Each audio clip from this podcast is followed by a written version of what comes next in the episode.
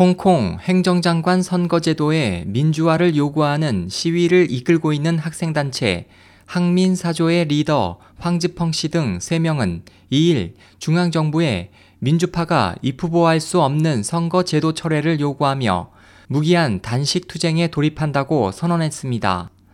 2개월간 도로 점거를 계속해온 학생들과 민주파는 1일 경찰과 격렬하게 충돌했습니다.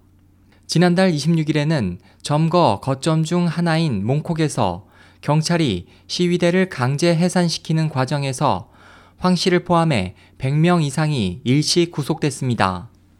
이에 따라 학생들은 지난달 30일 밤부터 정부 본부 청사를 포위하는 새로운 항의 시위 행동을 벌였지만 경찰과 충돌해 1일까지 52명이 체포됐고 다수가 부상했습니다. 다른 학생단체 대표는 목표를 달성하지 못하고 계획은 실패했다고 말했습니다.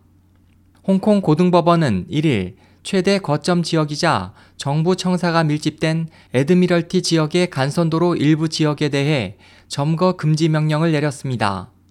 같은 날 량저닝 홍콩 행정장관은 회견을 통해 가까운 시일 내에 시위대를 강제 해산할 것을 시사했습니다. 또 다른 거점인 코즈웨이 베이에서는 텐트 등에 남아있는 참가자가 격감했습니다.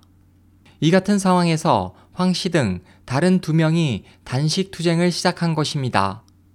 이들은 1일 에드미럴티 점거 현장에서 선언문 낭독을 통해 수업 거부, 도로 점거, 정부와의 대화 등 모든 방법을 강구했으나 정부는 우리의 요구에 귀를 기울이지 않았다고 비난하고 난세에 태어난 중책을 짊어지고 있어 대가를 치르는 것에 주저하지 않는다.